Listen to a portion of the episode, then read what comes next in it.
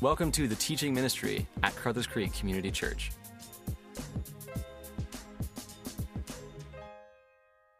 All right. Well, uh, again, good morning. Now, before I, I preach this morning, uh, I just I need to do something. I heard that. Uh, I, I, hope they're here. Is is Merle and Pearl still here? Well, okay. Now you got to stand up. We got to celebrate something. We didn't get to do this publicly. You got to stand up. Come on. We do this for every other married couple. These guys, we got the great privilege of marrying last week in their late 70s. They both were widowers, met each other. They've known each other since, was it grade six? Something like seven, a long time. Grade one. Okay, grade one. And they just got married. And let's give them a huge hand. Awesome. It's just so great. Very cool. Very cool. And just as a family, want to bless you guys and say, God bless you in your new marriage. May Jesus do great things in your life. Uh, isn't that awesome? Great. God bless you guys. Have a seat. And uh, just think about that. Thousands of people online are going to clap for you somewhere in another country, which is great. So it's good. So it's good. Well, good morning, C4 family. We're really glad, of course, that you're here today. And uh, today is the second last in the book of uh, Philippians. So if you've got your Bible this morning, electronic, or if you've got your hard copy, we'd love you to turn to Philippians chapter 4. That's where we're going to be as a church family this morning. There is a grand difference between saying you're going to do something and doing it. Wouldn't you agree? I'm going to lose weight and losing weight. I am going to go to the gym and going to the gym. I laughed when Joanna LaFleur was talking about that a few weeks ago. So many of us even get so excited about going to the gym, we actually spend the money to buy the membership and we still don't go. There is a huge disconnect between good desires and actually doing what we want. I, I want to date this person, but you need to talk to them, right? Right. Well, Paul is going to address that factor in the church. He's going to actually confront a very large elephant in the room in this community that is the church of Philippi, and it's one very much here today. He's going to talk about one thing. You can't just talk about Christian unity, you have to experience it. You can't just come to church and say, we believe that we're called to be not sort of, you know, together in a broad. We're called to be together as a family and love each other. Didn't Jesus say something profound like, they'll know we are Christians by our love? Question mark. It's one thing to talk about Christian unity. Jesus prayed that grand prayer that we would show love for each other and that we would be unified. And so Paul, at this moment in his letter, comes to address the question of disunity, even though this church has so much good teaching on unity. It was the famed theologian Lucy who said to Snoopy, There are times when you really bug me, and I admit also there are times where I want to give you a big hug. And Snoopy replied brilliantly, as he always does, Well, that's just the way I am. I'm huggable and I'm buggable. I read that this week and I said, That is a grand description of church. And so today, if you have ears to hear and a heart that is open, which some of us do and some of us don't, Jesus is going to talk to us about each other. And not just people here, but people in other churches, people that have left this church and come to this church, the church you've come from, if you come from a church. He's going to talk about this very openly. This is the second, like I said in the last of the book of Philippians, and I want to remind everyone as we get going today that our theme is joy. This series specifically is about joy in, in, in, suffering, joy in the middle of life.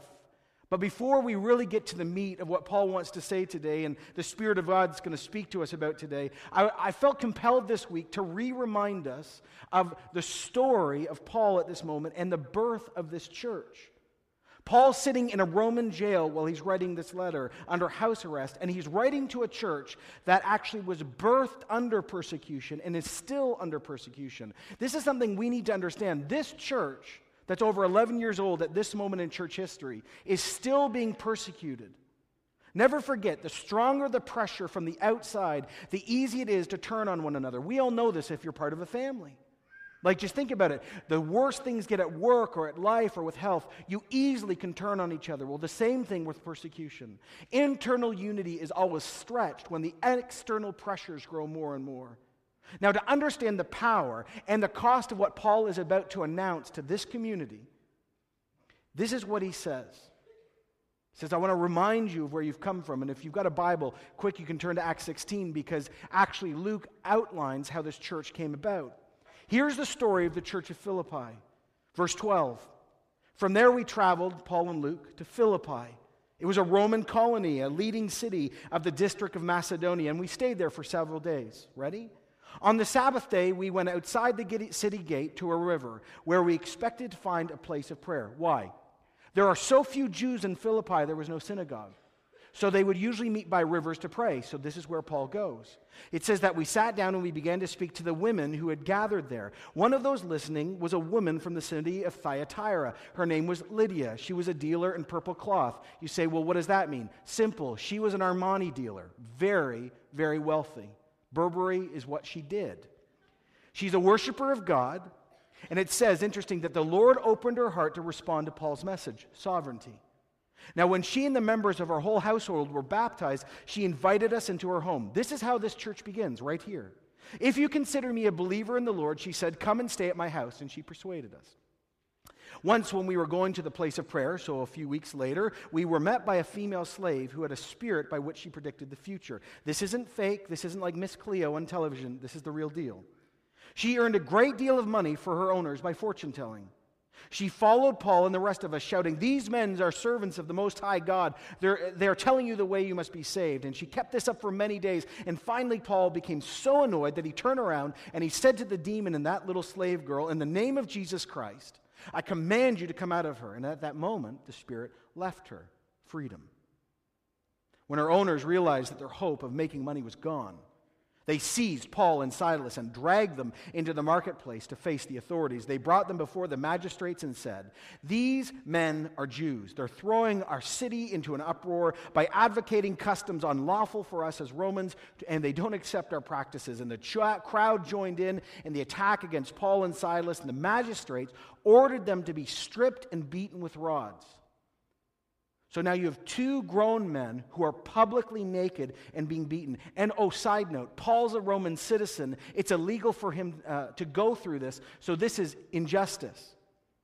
After they had been not just beaten, severely flogged, they were thrown into the prison, and the jailer was commanded to guard them carefully. So, when he received these orders, he put them in the inner cell and fastened their feet with stocks. And so, not only is the law broken, not only are they now in jail, they're in the worst part of the jail, their feet are fastened in stocks. Well, if you read the story, this is what happens. Paul and Silas break out at midnight singing to Jesus. The whole jail's listening. No one understands what's going on. Interesting. Joy in what? Suffering. And suddenly, there's an earthquake. The jailer's going to commit suicide because he's thought he's lost all the prisoners. Paul says, Don't take your life, we're all here. And Paul ends up leading the jailer and his family to Christ. See, the church in Philippi was birthed by a group of women who got saved, a young girl who was set free, and a jailer who was about to take his life. And they were all in the middle of persecution, beating, and interesting, suffering. It's 11 years later now. Paul is now sitting in another jail, now in Rome. And he writes this powerful letter of joy. And he reminds these everyday Christians these things Jesus is near. God is sovereign and merciful. The world belongs to God, and Jesus is Savior. And by the way, He's the true Lord. He saved us. We have His Spirit. That Spirit gives us a worldview and experiences that are not natural. And the Spirit promises us joy even in suffering. And then He says, and our unity between one another is not because we go to church or tradition or logic, it's Jesus. He's reminded them and us time and time again that Jesus is going to come back. He's going to make all things right. He's going to bring healing, and he's going to bring justice that has been denied in this life in the next. Time and time again, Paul wrote in this letter that as they were waiting for Jesus, like we talked about last week, as they lived in spring waiting for summer, he, he gave them all sorts of amazing theology. But then he comes and says at this moment, You can't just think like a good Christian. It needs to be worked out in your everyday life and specifically worked out in how you treat one another. Remember what he said in Philippians 1:27? Whatever happens to you, conduct yourself in a manner worthy of the gospel of Christ. Then whether I come to you or see you or only hear about you in my absence, I will know that you stand firm in the Holy Spirit, striving together as one person for the faith of the gospel. Not many people, one. Philippians 2 1, therefore, if you have any encouragement, from being united with Christ, if you have any comfort from his love, any common sharing in his Holy Spirit, any tenderness and compassion, then make my joy complete by being like minded, having the same love, being in one spirit and one mind. Here it is. Do nothing, do nothing, do nothing out of selfish ambition or vain conceit. Rather, in humility, value others above yourself, not looking to your own interest, but to, to each other, to the interests of others. Paul says and continues to say, and the Spirit says to us, because our future as Christians is so clear and certain, because of what Jesus has already done for us, because we have the Spirit, we can have joy, a joy filled Christian life, even in the midst of suffering. And while we're suffering, we need to love each other as Christians. So at this point in the letter, Paul now says these words I want to see this worked out in your church. I want to see this worked out. And by the way, at this moment in Philippi, it wasn't working. He starts like this Philippians 4 1, the verse we ended with last week. Therefore, my brothers and my sisters, you whom I, I, love and long for, my joy, my crown, stand firm in the Lord in this way, dear friends. Interesting, notice he starts with love. This really struck me this week. Actually, this theme has been sitting with me since September. Paul loved these people. I mean, he really loved them. He didn't know all of them at this moment. I'm sure he did not know all their names. He could not be the small P pastor many of them wanted because he wasn't even there. But deep down, he loved them. As I was preparing this week, this is dangerous for pastors because we have to ask ourselves the question before we ask you the question. I could hear the Spirit of God saying to me more and more Do you actually love C4 Church?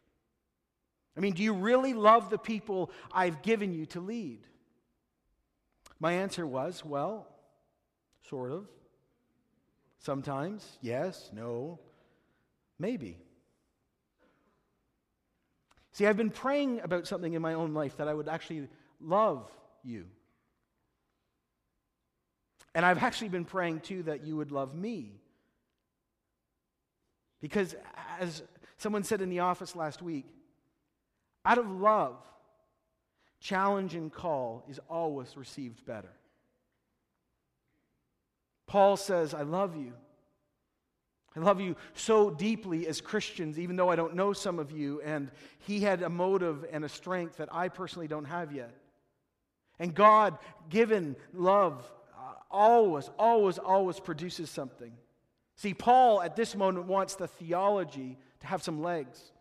He wants all the capital T truth he's given, all the profound orthodoxy to move into orthopraxy. He, he wants to say that heaven has to touch earth. Christianity has to work out in the everyday. Actually, what Jesus' half brother said is what Paul is saying here. You just can't be hearers of the word Christian, you have to do it.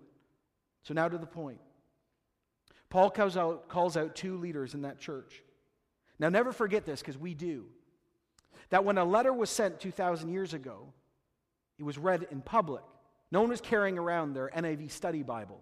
No one had their iPhone with, you know, by, no, no. It was a letter. No one had reread the letter, and the letter would be open and, and read to the whole church like this. And so suddenly Paul writes this letter. They're very excited. They open the letter, and he calls out two women by name. Can you imagine? Awkward moment.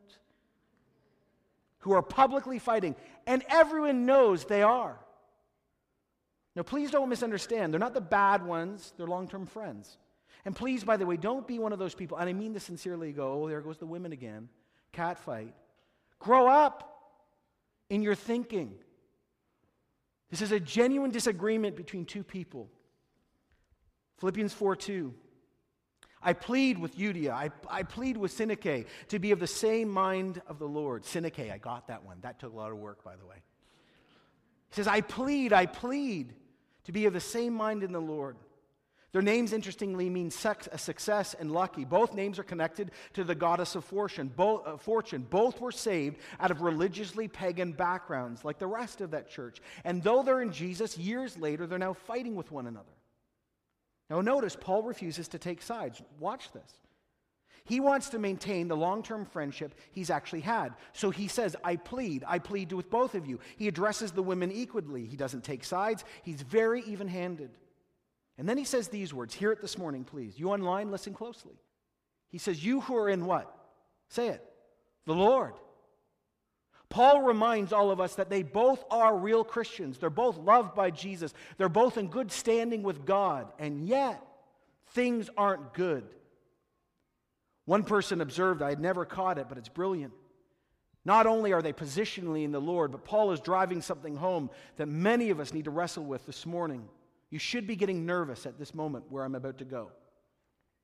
Because he begins to teach that we're in the Lord. In other words, Jesus is our King and our Lord, and we do not have the right to live the life we want that contradicts his lordship. And Paul is saying, you are contradicting the lordship of Jesus in your life by the way you're treating each other because you're harming the local church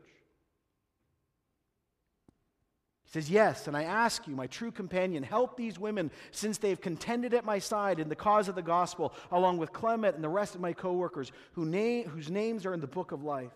Now, Paul asks an unnamed friend to mediate. Many people actually believe it's, the, it's Luke. And he's asking someone to get involved so an honest conversation can take place. Now, notice also he calls all these people, including both women, co workers. Very important. Priscilla, Aquila, Timothy, Titus, Philemon, Mark, Luke, and many others are called co workers. Now, I don't want to go too far, but this implies these two ladies were actually leaders in the church. It's a formal title. Now, no matter where you fall on that, the point is they have a large public role in the local church, and Paul is now dealing with it in a very public way. And at the heart of this is not only the issue of the unity of the church, it's the cause of the gospel.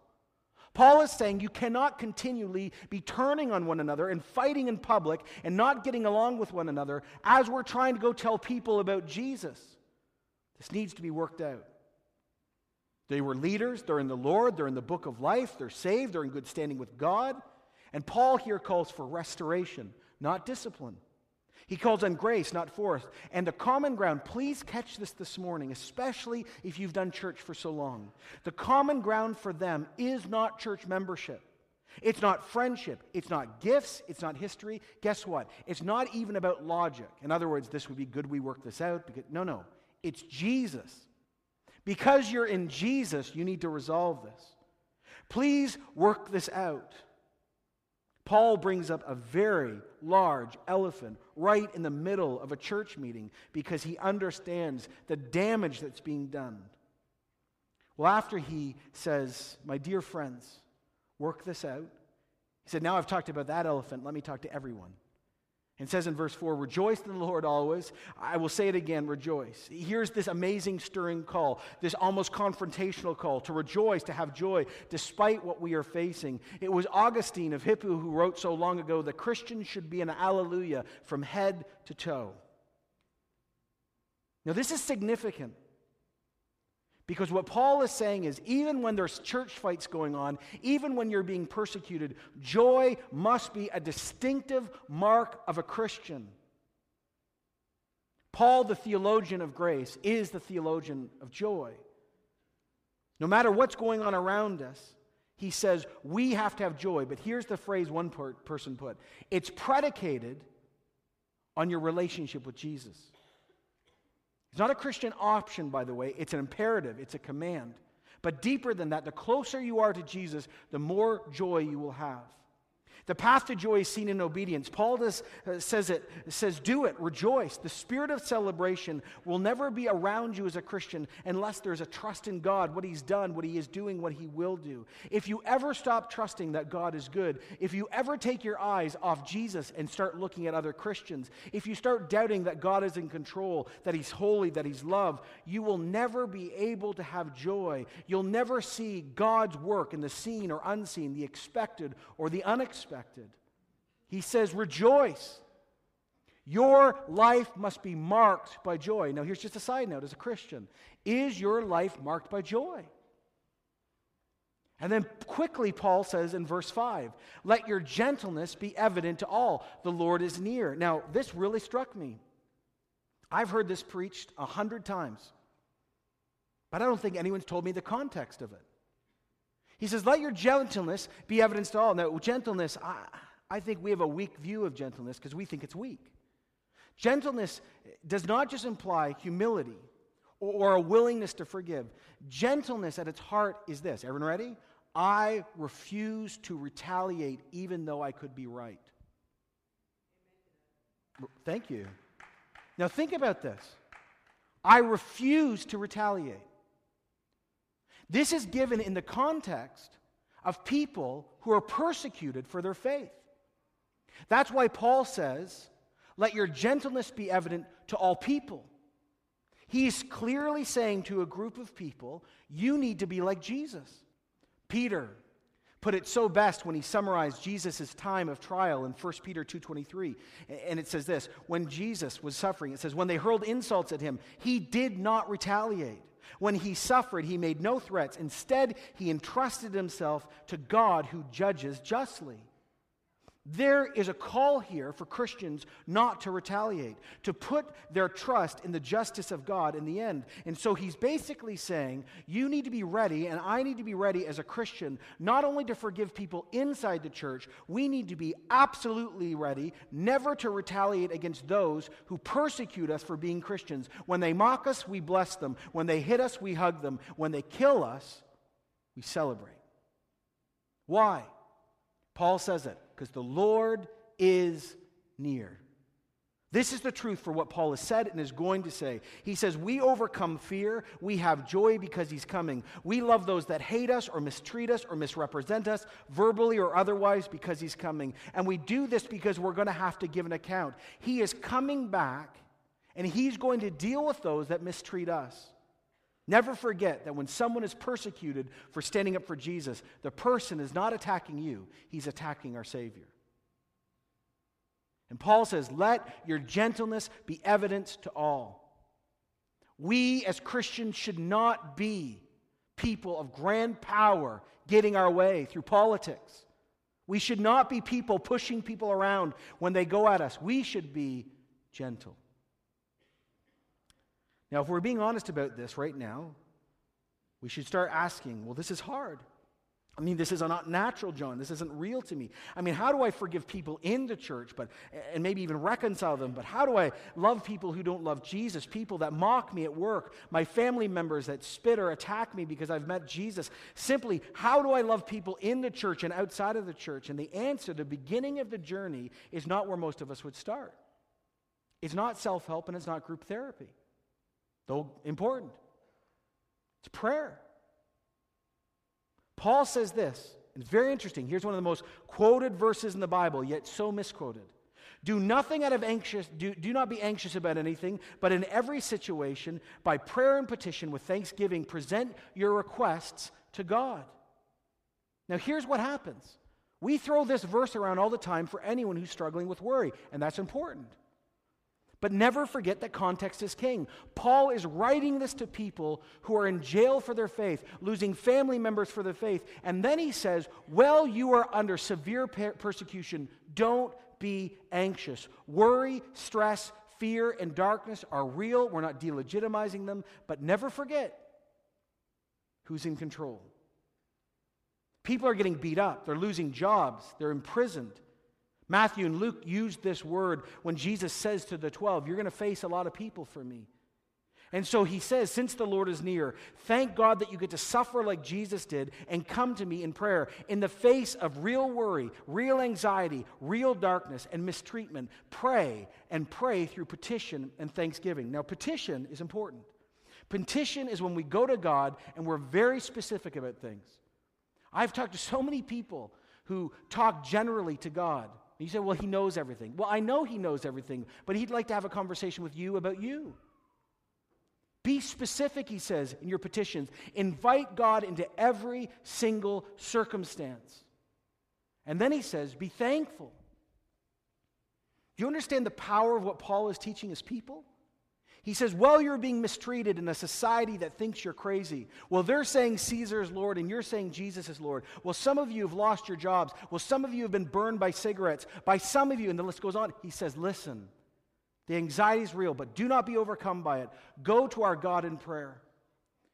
Now, catch this. He says, Petition, invite God in, and then be thankful. One of the great disbalances in many of us is many of us are thankful but never petition, or many of us petition but we're never thankful. He says you must be thankful. Recall God's mercy, His love, the work He's doing. One person wrote, The lack of gratitude is the first step towards idolatry. Thanksgiving is that explicit acknowledgement that we are not God. It's a recognition that everything we have that comes is a gift. It's a verbalization before God that we're utterly dependent on Him. A believer, the scriptures say, should pray. Paul says, about every circumstance, invite God in formally. Say, Jesus, right into my work, into my family, into the divorce I'm going through, into mental illness. I, am inviting you. And in the middle of it, I am thankful. You've called me. Salvation is real. And he goes on and on. And then he says, verse 7 And the peace of God, which transcends all understanding, will guard your hearts and minds in Christ Jesus. This peace he's talking about is not theological peace, what we get between us and God because of the work of Jesus. This is talking about situational, unnatural peace. It's an inner sense of contentment. So Paul says to his community, and the Spirit of God says to ours, work out your trouble with one another. Why? Because Jesus is coming. Work out your trouble with one another as Christians. Why? Because of Jesus' work in you. Be gentle to those that attack you because of Jesus' work in you. Don't be consumed by fear or worry because of Jesus' work in you.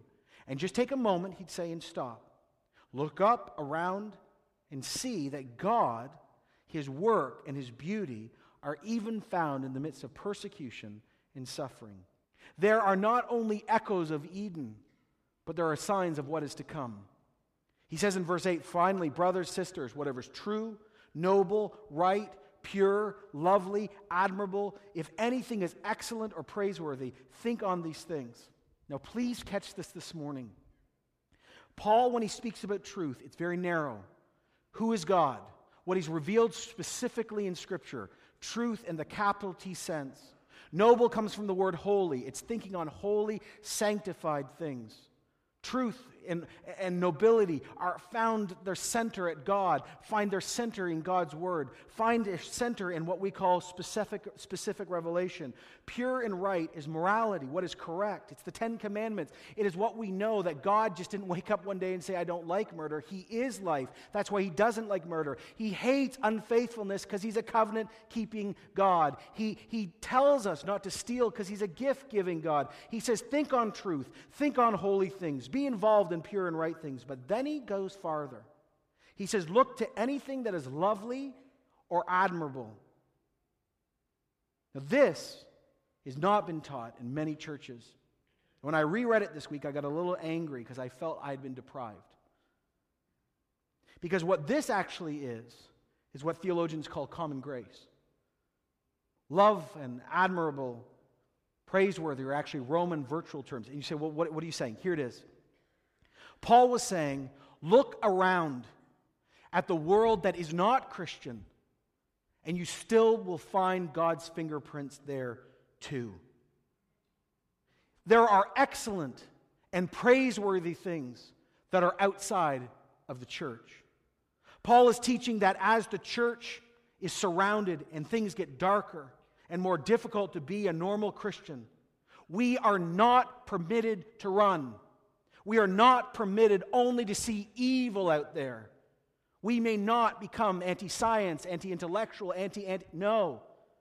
As one wrote, Paul knows that since the Philippians are being persecuted by a society around them, they will be tempted to reject everything outside of the church as evil. But he calls them to look and actually see that in that society, though hostile and evil, God is still at work. They are still part of God's world, and there's much good the believers can affirm. We, as a church, will not permit ourselves to fortress ourselves in some little box and be a little family and say everything else is going to hell in a handbasket. God reminds us as things get darker, we are called to look for good things even outside of our own ranks. In literature, in movies, in our friends. How many Christians have honestly admit, man, when I hang out with people who aren't Christians, they're way nicer than Christians? Right. Praiseworthy. The great mistake many of our churches now in Canada are edging towards as it gets more and more difficult to hold what we hold, that Jesus is the only way. Our view of God's view of sexuality, as things get tighter and tighter, our natural reaction is going to be to do this. And God says, no. Keep seeing my good everywhere. Because if you don't, you will become unthankful. Whatever you've learned from me, received or heard from me, Put it into practice, and the God of peace will be with you. He says, Look, as you are thinking on good things, it still does not deny the great thing I've commanded you. Go back, read what I've given you in this letter, and receive it. Put it into practice, and the God of peace will be with you. Now, friends, catch this, please. The God of peace will be with you. It's not that He's going to give you peace, God's going to show up. So many of us are looking for a five step program to meet Jesus better. Stop. He says, if you put into practice what I've taught you, if you believe that Jesus is returning, if you stay close to Holy Scripture, if you have joy in suffering, if you pray with petition and thanksgiving, the God of peace will come to you. The great thing that happens in Christian movements is this when the Holy Spirit, who, by the way, gives notice, love, joy, and peace, shows up in a new, fresh, overwhelming, powerful way. He brings a peace that you can't buy, invent, or build up. Paul promises us that the God of peace will be among us. We need to be longing for the living God in His presence because the closer the living God comes, the closer we get to love. The natural thing is joy, and peace is given. Now, here's the question this morning why did Paul write all of this? I mean, obviously for the glory of God, obviously, because all things in the end are about his glory. But this is the moment we all need to tune in online, right here. Why did Paul write all of this? One word, ready? Freedom. This is about freedom. Jesus said it best, right? I have come to give life and life abundant. This isn't just positional life we get with God in heaven someday, it's now. It's joy in the now. It's peace in the now. It's freedom in the now. Paul wrote all of this to the group of Philippians because he knew, and God's word tells us time and time again, that when we live life for God's glory and we connect with him in a deeper way, he brings life. And every time that life, Jesus' life through the Spirit, shows up, there is freedom. Revival is duplicated life. So here's a definition Christian life, personally and corporately in revival, is living in freedom. Jesus comes to many of you today and says, You have so little joy, or your joy, interestingly, is carpen, carpen, carpen I can't even say it. Carpen, okay, won't spill over the rest of your life. We'll go there. Because your whole life is in boxes. You're not free. You're not free because you're bitter. You're unforgiving, you're, you're angry, you're judgmental. You're not even willing to talk to Jesus and come to him and let him speak to you about your brokenness. He, you're not even willing to have an honest conversation about many, the many breakdowns you've been involved in with other Christians. Paul comes and says, for the sake of the gospel, stemming out of all the work that Jesus has done in your life, because he's called you to live out of faith in fear and trembling, he says, I would like to talk to you about the fight you've been through so you can be free. I would like you to have joy again as a Christian. I would like you to be able to come to church again and actually have some joy. I would like you to have a Christian life that's not full of regret. He says, let's talk about forgiving yourself and forgiving others, not only inside the church, but outside of the church, so you can be marked with freedom. Number one, here it is. Application, very simple. The concept of Christian unity must be worked out one fight at a time. Right here. It was the Puritan Thomas Brooks that penned, For wolves to worry lambs is no wonder, but when lambs worry one another, it is unnatural and it is monstrous. Many of us here, if we're honest, have seen, started, or been involved in infighting. Angry words, presumption of motives, lack of submission, verbal misrepresentation, choosing sides, filling in ideas or situations without ever asking for the facts, childlike fights in church. One of the great questions Chuck Swindoll wrote is this Is there anyone or someone in your life that you continue to blame for the hurt you had to endure, bringing pain you never got to reconcile? If so, do you have any idea how much emotional energy you're burning up to nurse that wound? And while I'm asking the questions, by the way, are you aware of the joy stealing effects an unforgiving spirit is having on your life right now? If your bitterness is deep enough, you've just stopped living. And then he, great, he says this it's no wonder you've stopped laughing. We talked about this last week. Philippians 3:13 But one thing I do forgetting what is behind I'm straining towards what is ahead. Our past cannot be greater than the God we worship. Our past that is pre-Christian, our past that is post-Christian in the sense that the things he has done, the things good or evil he has done, they cannot be bigger than what he wants to do today. Jesus is coming to some of you and you are very uncomfortable and if you're not spirit of God, make them uncomfortable. Jesus wants many of us in this church to have some joy again he wants many more of us to have freedom. He wants you to forgive and he wants you to be forgiven. Never forget the warning Paul wrote to another church, which we have made metaphor to make us feel safer, but it was wrong. Ephesians 4:26 and 7. In your anger do not sin. So you can be angry and not sin. Do not let the sun go down while you're still angry, and do not give the devil a foothold. What Paul is warning the church is this hear me clearly today. That if you allow a fight like Euodia and Syntyche to keep going, and anger and bitterness are not resolved, you will give supernatural evil a right right into your Christian life. I'm not talking about oppression in you. The word foothold here is topos. It's the same word Paul uses in Ephesians to be filled with the Holy Spirit. Paul says if you play with fire long enough, you will not only lose your joy, you won't be possessed by evil, you're possessed by Jesus, but you will open all sorts of rooms into your life, and you will not only deal with your own sin, you will not only have no joy, you will not only grieve the Holy Spirit and have very little power, you will have to now begin to deal with supernatural evil. Why? Because you have habitually played with the other side.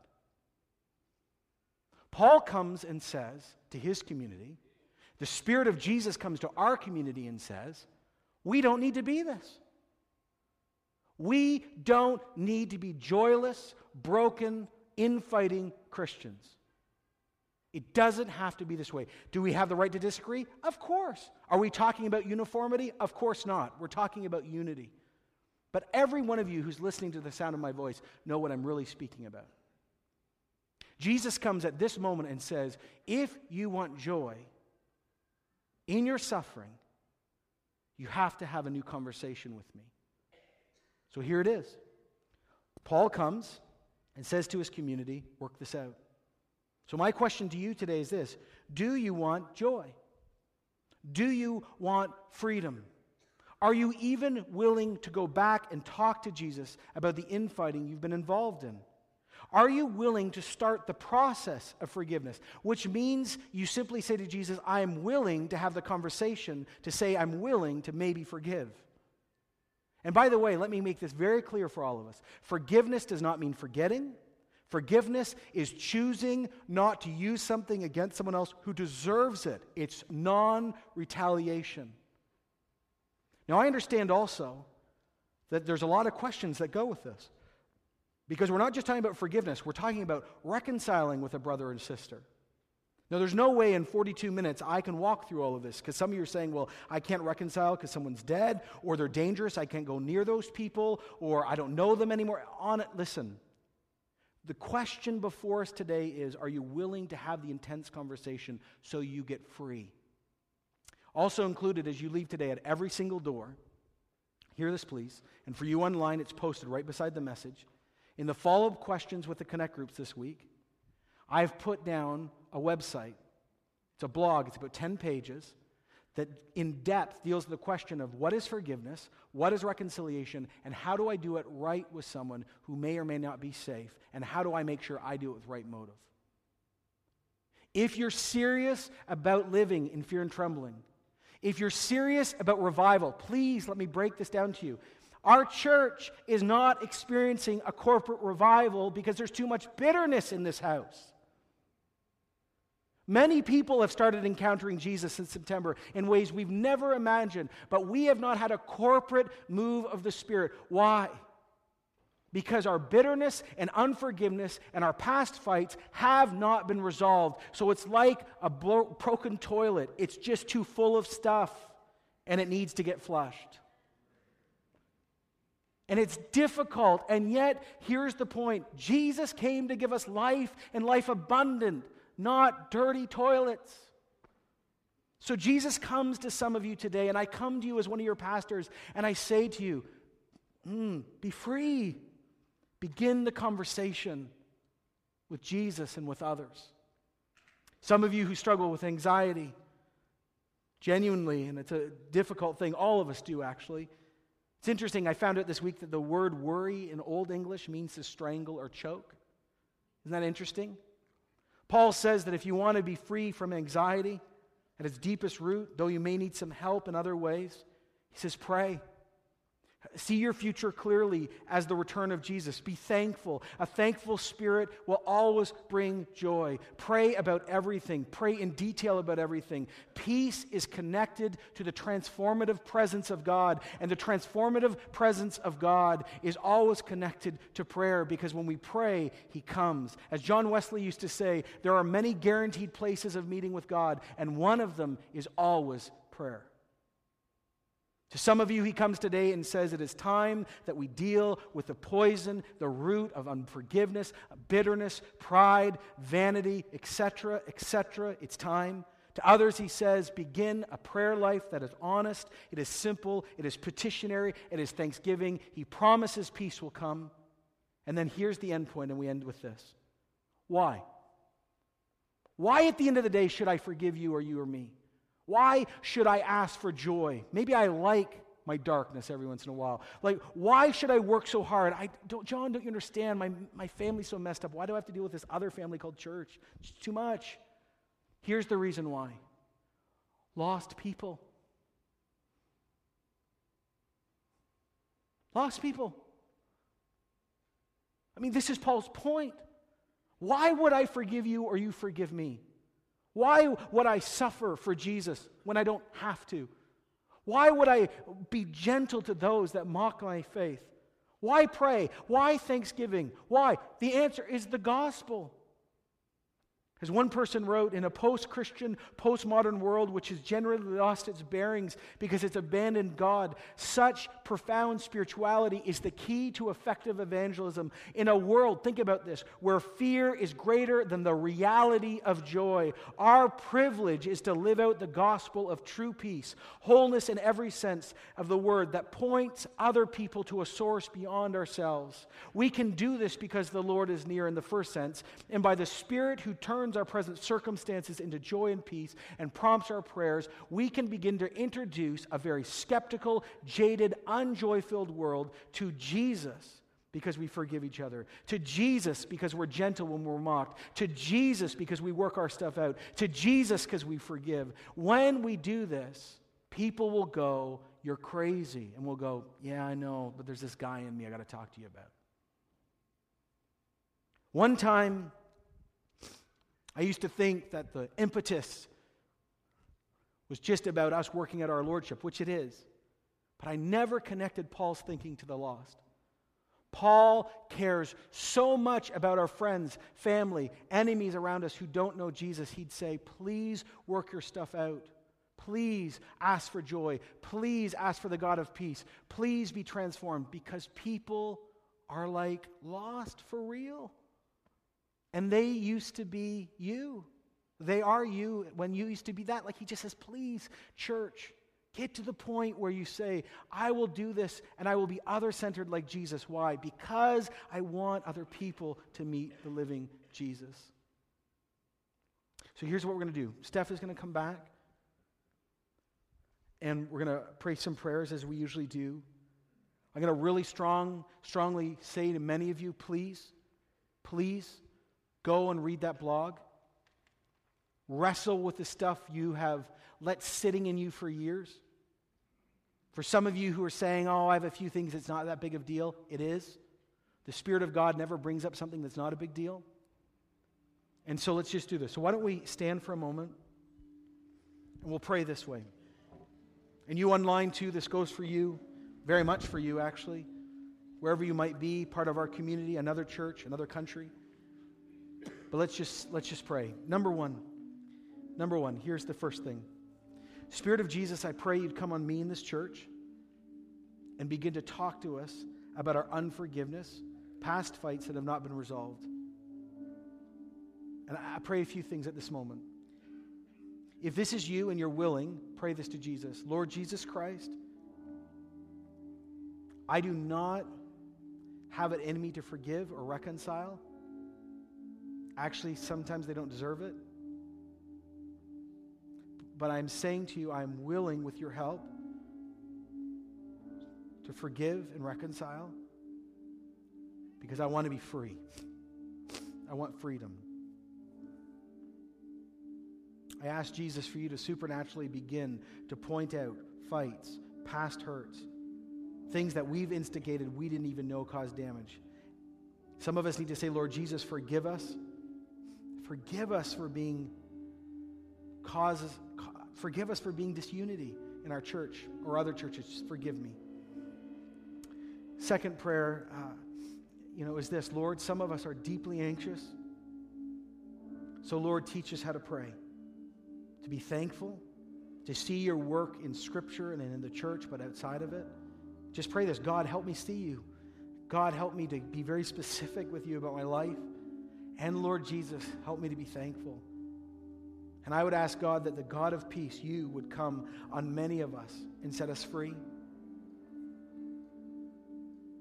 And lastly, I pray for myself and my family that we would be in such a place that we'd be willing to forgive, work through our stuff, petition, have joy in suffering because other people need to find Jesus. Give us the attitude of Christ.